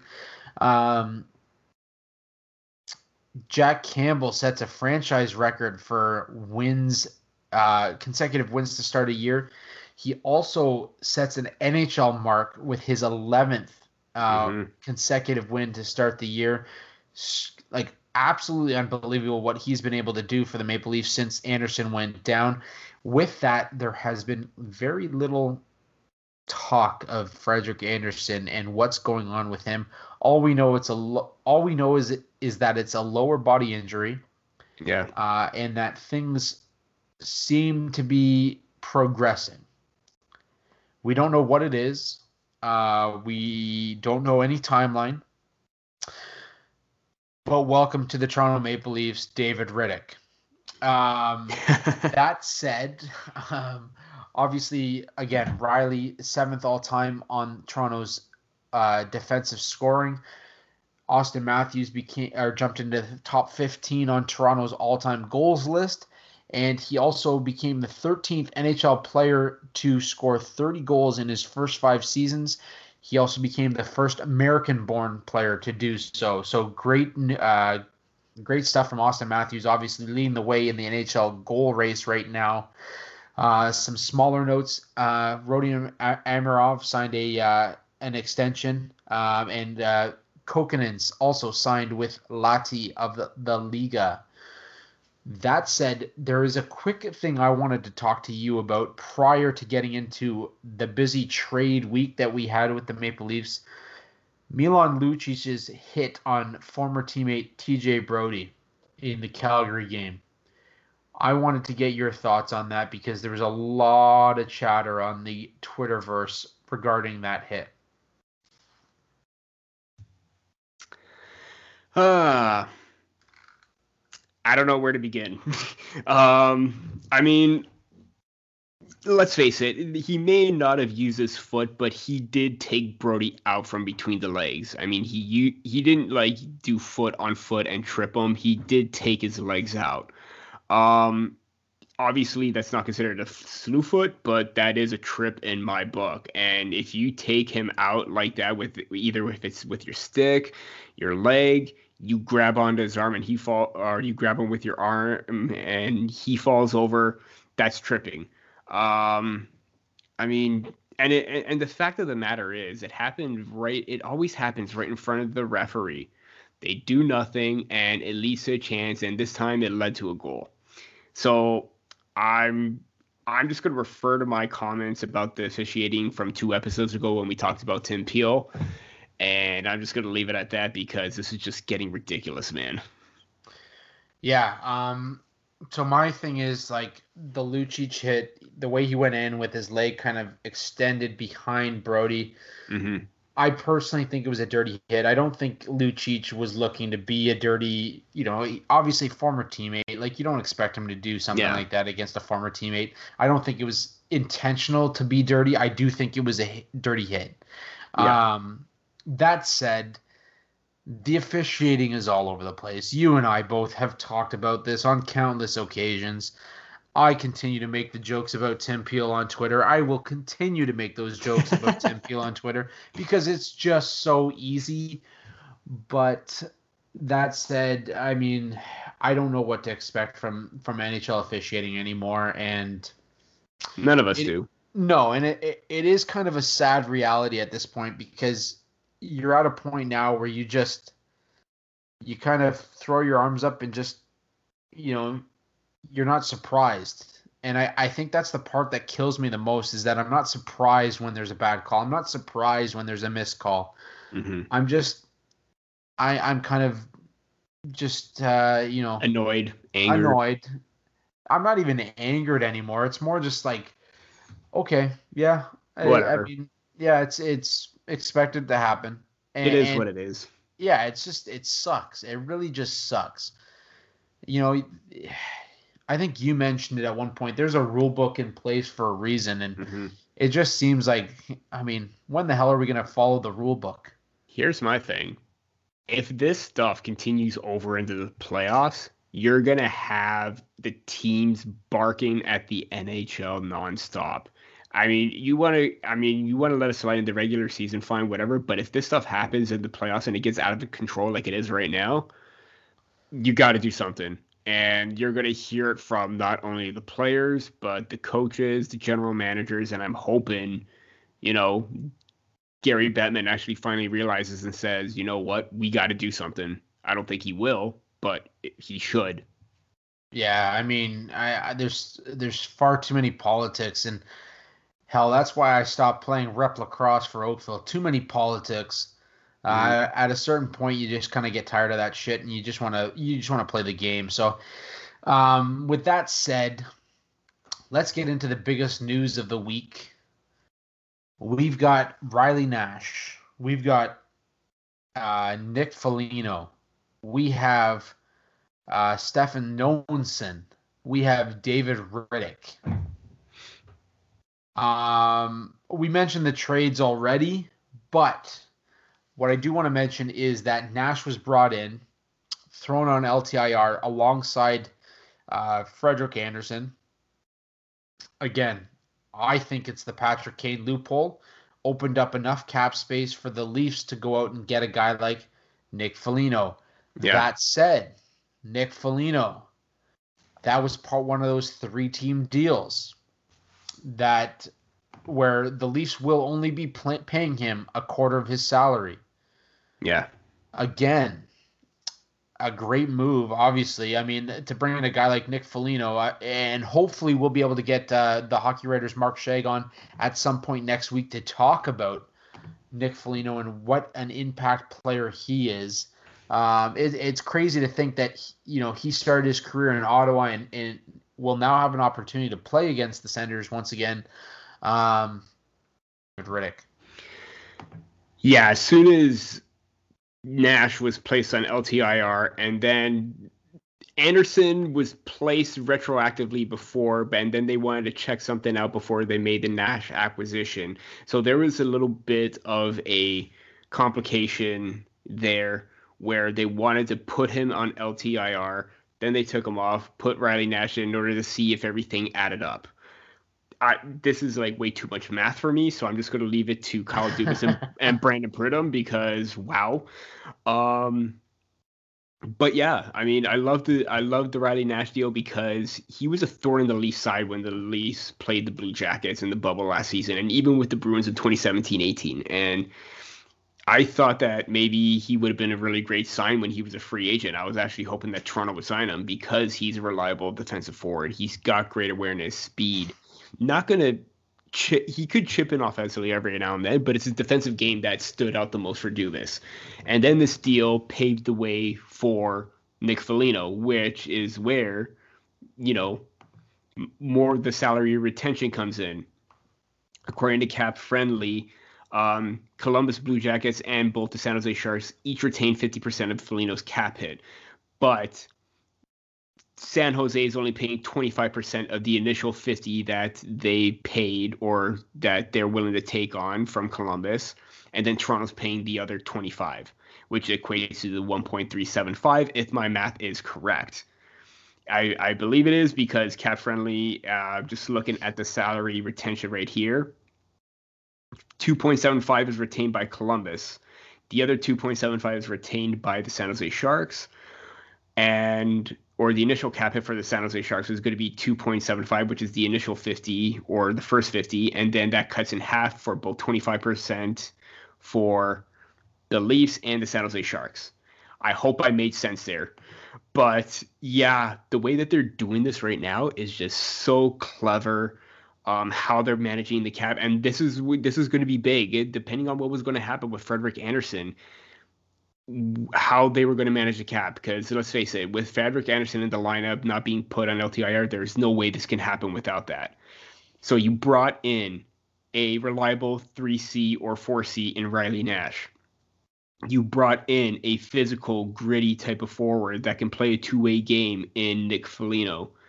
And you even added some depth with Stefan Noesen, who can still bring that edge. He he definitely won't put up the points like Foligno, uh, but still something somebody that you could have in a depth role, insert into the fourth line if you need to. And then you get to me, this is came the, the David Rittich came out of nowhere. It literally came on five minutes, five, ten minutes before we even started recording this. And a lot of talk picked up, or everyone is already pointing to the fact that what does this mean for Frederik Andersen? Is he done? Is he going to come back at this point? That is the biggest question out of this whole entire thing. Is Frederik Andersen done? Yeah. Um, first to touch on the Foligno deal, uh, there's there's a great article by Luke Fox on on Sportsnet right now uh, about how his heart chose Toronto. And um, for those who obviously are are younger and don't really know, um, his father Mike Foligno played for the Maple Leafs. Nick will also wear that number. Uh, I believe it was 71 that yes. Uh, Mike wore in Toronto. We're not going to um, mention another player that wore 71. It's no, just going to be Nick Foligno. That's right. That's right. um, but uh, Foligno did also mention that he had skated with Austin Matthews a little in the U.S. program. Uh, he knows Captain John Tavares a little and had long admired Joe Thornton from afar. On top of that, he sees some of himself in friend and former Senators teammate Jason Spezza. Mm-hmm. Um, so uh, obviously, you know, kind of cup tra- chasing a little bit uh, here with Foligno as well. Obviously, sees a great, great team, and uh, you know, Foligno did hold uh, a ten-team no trade list, and for the fact that the fact that Toronto was an option uh, goes to show you what it means to him to you know, be able to to become a Maple Leaf and follow in the footsteps of, of his father as well. Um, that was uh, that was worth noting. But um, going off your point, yeah, the the the Rittich deal is is interesting because Rittich this year, while he's only one and two, sorry, one two and one in the four games he's played against the Toronto Maple Leafs this season, his numbers are pretty staggering. 941 save percentage against the Leafs, 206 goals against, as well as a shutout. Um, the that is is pretty incredible for what he's been able to do against a, I mean, for me, a a powerhouse Leafs offense. Um, so I mean, part of me thinks like, man, this is Toronto just saying, you know what, we don't want Calgary to stand in our way anymore. Let's go out and get David Rittich, but it does bring up the question of Frederik Andersen. And look, I'm a huge Frederik Andersen fan. I'm a huge Frederik Andersen supporter.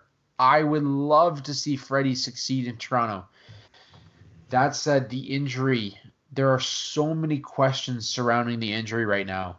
Um, this was a contract year with Andersen, and who knows how negotiations are going to go in the offseason with with the fact that he hasn't been able to play a full season uh, in a contract year, my guess is that negotiations are going to be very very different from both sides. Absolutely. Um, Andersen obviously will expect. You know he he's had a good a good run with the Leafs. Uh, that nobody questions that. Um, obviously couldn't get it done in the playoffs, nor could the team but the team's going to look at this year and what have you done for me lately? Mm-hmm. And what he's done lately is not impressive. It doesn't justify a six, seven, eight million dollar contract. It justifies maybe a five, maybe a five and a half million dollar contract. And I don't see Andersen kind of, you know, going for that. So the fact that they brought in a guy like David Rittich, the fact that they have a guy like Jack Campbell who's been able to go out there and really dominate the way that he has, and even when he's looked bad, he's looked. He's know, kept the team in. He's kept the team in it. Mm-hmm. He's made some big saves down the stretch, even when he gives up four goals. Um, I mean, you've got the one A, one B, and at this point in time, that's the way the NHL is kind of going. The one A, one B. Even in Montreal, you talk about Carey Price and you talk about Jake Allen. Jake Allen. You mm-hmm. talk about Cayden Primeau now coming up in Montreal. It's a one A, one B system, and I I think it's a great move. You know, you, you gave up a third rounder. Calgary also retained fifty percent of his salary. Yeah. So I mean, the way that Dubas has been able to bring in these names and these guys and not be paying them that much, you know, the Patrick Kane loophole is still live, and Toronto is jumping on that train right now. Definitely, and even the retained salary. Just going back to the Nick Foligno thing. Um, yeah, the Maple. I did. Here, here's the thing with the Nick Foligno trade. A lot of people love the trade a lot of people love the fact that you know he is that strong leader he has that presence he has the grit he has he has everything that the maple leafs are looking for based on what's going on this season. They're better defensively. They got in a better winger who could play a defensive game but still move the puck up and kind of be a thorn in people's sides kind of like what riley nash was. And we all saw what nick Foligno did in the playoffs last year you know six points in 10 games. And we know what happened you know the Columbus Blue Jackets went on, the Maple Leafs didn't. And Nick Foligno was a key factor in that game, alongside obviously Pierre Luc Dubois, Zach Werenski, and a, and a few other players. But here's the thing a lot of people were questioning the fact that they gave up a first round pick. And we've talked about this before. We've talked about this on our draft show. This is the perfect time where if you're a team like the Maple Leafs, even the New York Islanders, you're probably looking at a late first round pick where it's going to be in the 25 to 32 range. Can that pick amount to something? Absolutely. But if you're a team like the Toronto Maple Leafs where you have four solid prospects right now in your system, and I'm big ups to Kyle Dubas for not moving Sandin, Robertson, Liljegren, or Amirov, even though that he put a top prospect on the table. He moved no players whatsoever, prospects, roster, anything. The fact that he was able to give up a first rounder this one time, even the first round pick like he did for Jake Muzzin, that pick essentially what didn't really matter because now they got Nick Robertson with their second round pick. So they have a second round pick that they can still utilize to draft someone maybe another Nick Robertson. We don't know. But that first round pick, you can afford to give it up if you're in Toronto spot you don't need to hoard all of your first round picks. If you want to keep it for next year or the year after that, because those are going to be two really good drafts, go right ahead. I'm all for that. But the fact that, you know, some people are saying that, oh, you know, you you want to hang on to your first round pick, it may amount to something. If you're going to go all in, go all in. Tampa Bay did it last year uh, for Barclay Goodrow and Blake Coleman. Look what happened. Stanley Cup champs you got to pay that price. And now this is the perfect time for the Maple Leafs to do that. And they did that with the Nick Foligno deal. And I still think that I would give up the first round pick as opposed to if they wanted an Amirov, if they wanted a Liljegren. I was always going to be, we talked about which prospect they could lean towards trading. But my first goal was to get rid of that first round pick because you don't know what's going to happen this year. It's going to benefit the Blue Jackets, but it won't benefit the Leafs. Yeah, no, absolutely. And uh, yeah, I, I think right now you're looking at a late first round pick for the Leafs, and in this draft, I mean, you're still going to get a, a solid talent, but it's not going to be Absolutely. what you what you're expecting. So I think this was the year to trade that first round pick, and we've seen Dubas move up in the draft and find his way back into the first round. Yeah. Uh, look what he did last year. So I mean, that alone, uh, you know, is telling of what this this GM is willing to do. And I'm gonna I'm gonna kind of stop there for a sec on Maple Leafs talk because this is just coming over the wire. But Elliotte Friedman is tweeting that Taylor Hall is headed to the Boston Bruins. I um, yeah. Uh, wow. Blow I your fu- blow your fucking socks off on that one because Taylor Hall to Boston. There's there's rumors from Darren Dreger as well that Curtis Lazar could be part of the deal from the Sabres to Boston as well. So this could be another three team deal uh, that we've been talking about. Obviously, still a lot to come over the wire, but holy shit, this is. Uh, you don't want to run into Boston again in the playoffs. Yeah, and basically on the recent episode of the Leafs Lounge, I've thought that maybe Boston could be in on Taylor Hall because, you know, they've relied so heavily on the perfection line. They wanted to get more secondary scoring. And the fact now that, you know, they got Taylor Hall, I mean, you want to point his production in Buffalo, yeah, whatever. It was low, but Taylor Hall is still a pretty good player no matter what. Everyone was hoping that maybe Toronto could get him.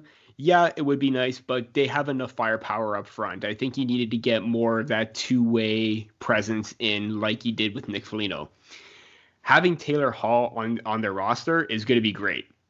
But now with the injuries to their defense, the goaltending, um, that's still a bit of a concern right now. But you know what? The Boston Bruins are the Boston Bruins. You know, they play a style, they play heavy, and you know what? I think Taylor Hall is going to probably, you know, regain his form that you know he once had. It may not be the same pace, but you, you know he's going to start uh, scoring more than two goals um, with the team right now. So there's that. You put him on the power play, especially on that top unit, if you can. If not, he's going to be on the second one. But man, holy, you are right on that. That is something.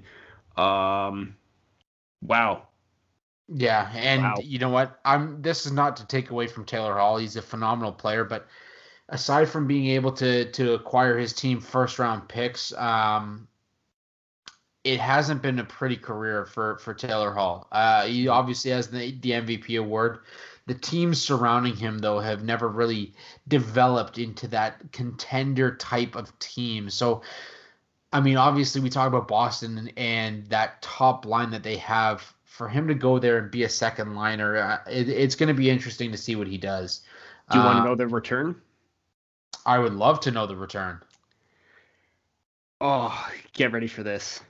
Um, Anders Bjork and a second round draft pick. They couldn't even get a first round pick for Taylor Hall. Wow. Ah, wow. Yeah. Wow. Ah. if this is a good time to record a podcast for reactions, folks, you are getting it right now.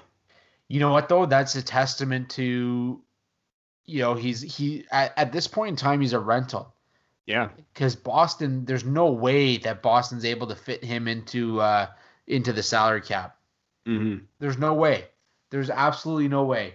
Uh, right now, for me, that's a rental, and he there's no way he signs an extension in Boston. I'm looking at their injured reserve right now. Tuukka Rask, Charlie McAvoy, Brandon Carlo, John Moore, Ondrej Kase. That's 20 mil, 20.1 million on injured reserve right now. Can you say Patrick Kane loophole? You can. You can. Toronto's using it. Uh, Tampa Bay's using it. The contenders are using it. That's uh yeah. I, I yeah. I really don't know what to say, but uh I mean, hell of a way to kind of end the podcast on that. I'm um, not seeing anything about retained salary, but man, the fact that you could not get a first round pick for Taylor Hall says something that, you know what? Yeah, they're using the production against them and they just basically took it hook, line, and sinker. I mean, how much of that though is like Kevyn Adams' um, inexperience as a GM? I would say it came into effect because the Leafs paid a first round pick for Nick Foligno, and many were thought that Taylor Hall would at least fetch that first. Nope. Not at all. And and it's not even like you're talking about a top end prospect in Anders Bjork. I mean, mm-hmm. what That's what is he? Fourth liner right there. Wow, wow. I, I'm yeah. on, I'm honestly shocked. Like I don't even know. I, I'm sitting here supposed to close out this podcast, and I literally am speechless. Um, um here, here's my thing too. What's TSN going to do? Yeah, that's all your names off the board. Yeah. You're not going to have a fun trade deadline because everything happened the day before trade deadline day with 14 hours remaining. Jesus. wow. Okay. Well, um, two quick other notes before we close out this um, mess know, of a mess of a trade deadline show. I mean, we're gonna have a trade deadline show next week where we talk about all the trades that didn't happen this past week. But um, yeah, two quick notes as well. Victor Mete on waivers for Montreal, um, former London Knight. On top of that, uh, one milestone I did not mention was that uh, Flower, Marc Andre Fleury, recorded his 66th career shutout, tying Patrick Roy for 15th most in NHL history. So he just keeps and continually gets it done.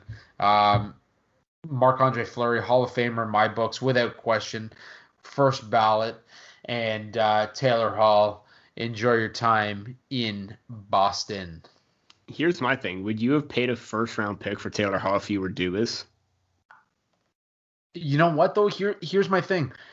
If you're Toronto, you don't need a Taylor Hall. You don't need a Taylor that's, Hall. Yep, that's the thing. What does he add to your lineup that you don't have? You needed a Nick Foligno. Mm-hmm.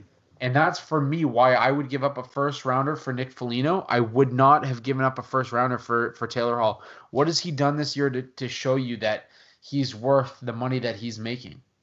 Yeah. And my thing is this too. I mean, you have. I mean, you take a look at the Maple Leafs roster right now. Um, you look at the stats: Marner, Matthews, Tavares, Hyman, Hyman, Nylander. Your top five are in your top five for scoring. They are getting it done you have good secondary scoring with Jason Spezza at 21 points. Alex Kerfoot, as much as I wanted to maybe try and move him, he's still providing good secondary scoring with 17 points. Nick Foligno is right underneath that with 16. Jake Muzzin on defense, 17 points. Mikheyev is starting to pick up 14 points. Um, you're getting solid contributions throughout the lineup, and your main point producers are your point producers. Would you have liked to get that more offensive punch? Yes but the Maple Leafs have enough of that.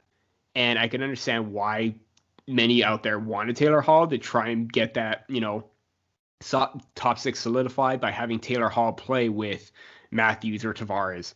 But you know what? They got a good thing going. They're scoring. They're one of the top teams scoring this year. Um, I believe that in terms of goals per game, they're one of the top teams in this league. They're I'm pretty sure they're still probably top two. And to try and sacrifice that and try and add more scoring, I don't know if that's still going to work out for them or not. Yeah, I mean, worth worth noting as well that uh, Curtis Lazar is headed to Boston in that deal as well from Buffalo. Mm-hmm. Um, you know, uh, yeah, I, I, I just don't think Taylor Hall fit in Toronto. Um, you know, look, here's the thing. The way I look at it is Hall was brought to Buffalo to make to see if he could carry a line. Uh, and, and with Eichel being in and out of the lineup, Hall showed no in or showed no ability to carry a line and and make the players around him better. Yeah. Um, you know, would you want that surrounding Matthews and Marner and Tavares if they got a good thing going right now? Yeah, and, and think about this: you've been without Nylander the last couple of games. You're getting him back. You're now you've got from Galchenyuk. You've got Galchenyuk. Now mm-hmm. you've got uh, Foligno in the mix. Likely the guy that's going to be out of the lineup. You're talking about Bear Barabanov probably coming out of the lineup.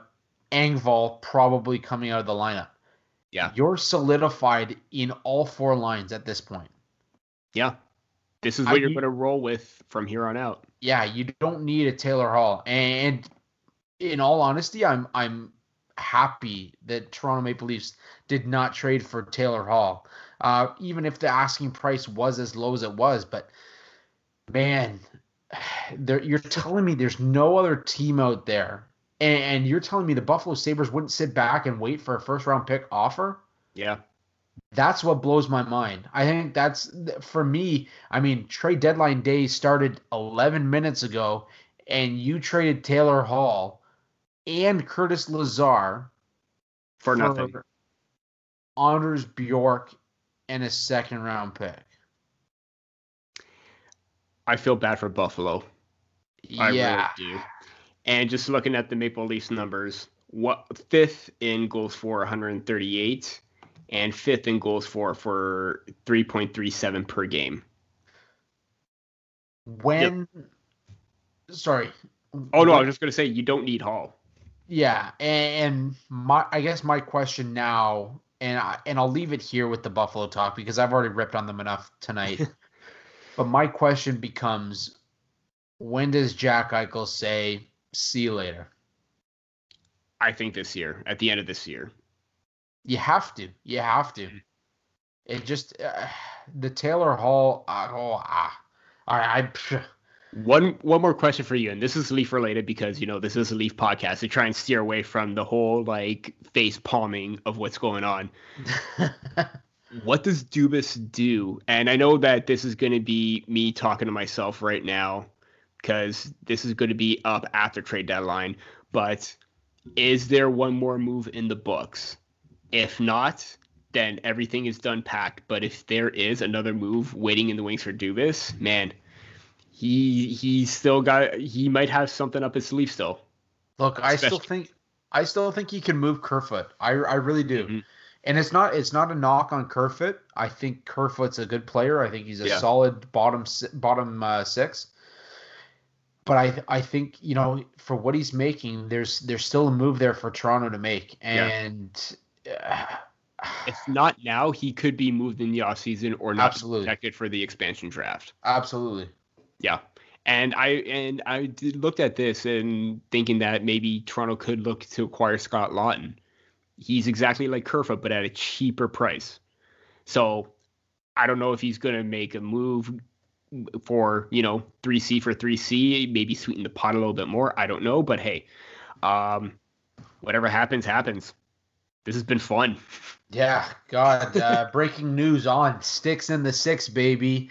Yeah. Um, but I want to close it out. We've had uh, you know tweets of the week for the last couple of episodes, but I want to talk about two great moments in sports news. Corey Conners, the Canadian, hole in one at the Masters. If you haven't seen it, check it out. Always a great honor to see a Canadian, you know, hole in one like that. I think it was 19, I think they said 1940 or 1960 something when the last Canadian uh, recorded a hole in one at the Masters. Um, also, if you haven't seen the video of Jake Muzzin rollerblading in his house, please, please check it out. Man, don't skate like that on the ice. Come playoff time, Jake. Just get it I done, just, baby. I okay. I watched that video about fifty times. Um, but man, if he got injured, imagine the headlines of what that would have been. Maple Leafs Jake Muzzin out four to six weeks, injured rollerblading in his house. Avoids avo- avoids his kid, you know, avoids the dog. Man, that was something. I'm glad I'm glad Muzzin is okay though. Um, I'm I'm pretty sure his teammates are probably going to chirp him, but hey. yeah, all jokes aside, laminate flooring and rollerblades don't mix. Yeah, definitely. Even when you try to save your family, it's a dangerous mix. Yeah, no, absolutely. Um, before we close this out, Peter, you got anything for the listeners? Check out the trade deadline coverage at the Hockey Writers right now. Uh, today was a very, very busy day, and whenever something came up, we've been throwing out content and articles and the analysis. Give the articles a read. I've been a part of that uh, with some of the for the Chicago trade, the Maple Leafs Riley Nash and Foligno. Um, give uh, give everybody else a read. Um, everybody's doing their part so well, and give a uh, I'm giving a big shout out out to Brandon, uh, the one running the whole entire project right now for the trade deadline with the tracker, updating it and everything. Brandon Share-Cohen, thank you so much, man. You're doing this fantastic job with this. Yeah, Brandon Share-Cohen has been a long time writer at the uh, the Hockey Writers, doing a phenomenal job the way he runs trade deadline. Um, for all of you listening, check out Maple Leafs Lounge on YouTube or on the Hockey Writers Facebook. I've been a part of it. Peter is constantly a part of it. Kevin Armstrong does a phenomenal job hosting, and mm-hmm. Alex Hobson always a treat to listen to as well. We got the old prof on there every once in a while to join in, but uh, some great conversation um, going on there as well. as I mentioned before, we're going to start hitting YouTube hopefully very, very soon with the Paul Hendrick uh, interview hitting that uh, that channel right away. Um, that said, I think we got to record more at night here. Um, I'm, I'm, about three beers in. I'm having a great time. I'm loose. I'm feeling, you know, free. Um, but yeah, all the news coming down here at night. And uh, I just feel like this is the way that podcasts are supposed to be done. I don't know about you, but that's that's just my feeling. This was fun. I'm not gonna lie. This was really, really fun. And like, imagine if this was like Free Agent Frenzy Man, we'll get I, we'll get there, know, Peter. We'll I get know, there. I don't. I don't know if it's going to be the same thing or not, but hey, man, this was this was a blast having the having the news roll in and hearing our reactions, especially to the Taylor Hall one. Wow, just yeah, fantastic job. Yeah, thank no, you absolutely. NHL. Yeah, thank you Boston Bruins for making that ridiculous trade to the Buffalo Sabres. Uh, but no, uh, we we we are going to be looking at recording at night, uh, hopefully over the next little while, um, and maybe doing some live shows while we've got the uh, the Leaf game going.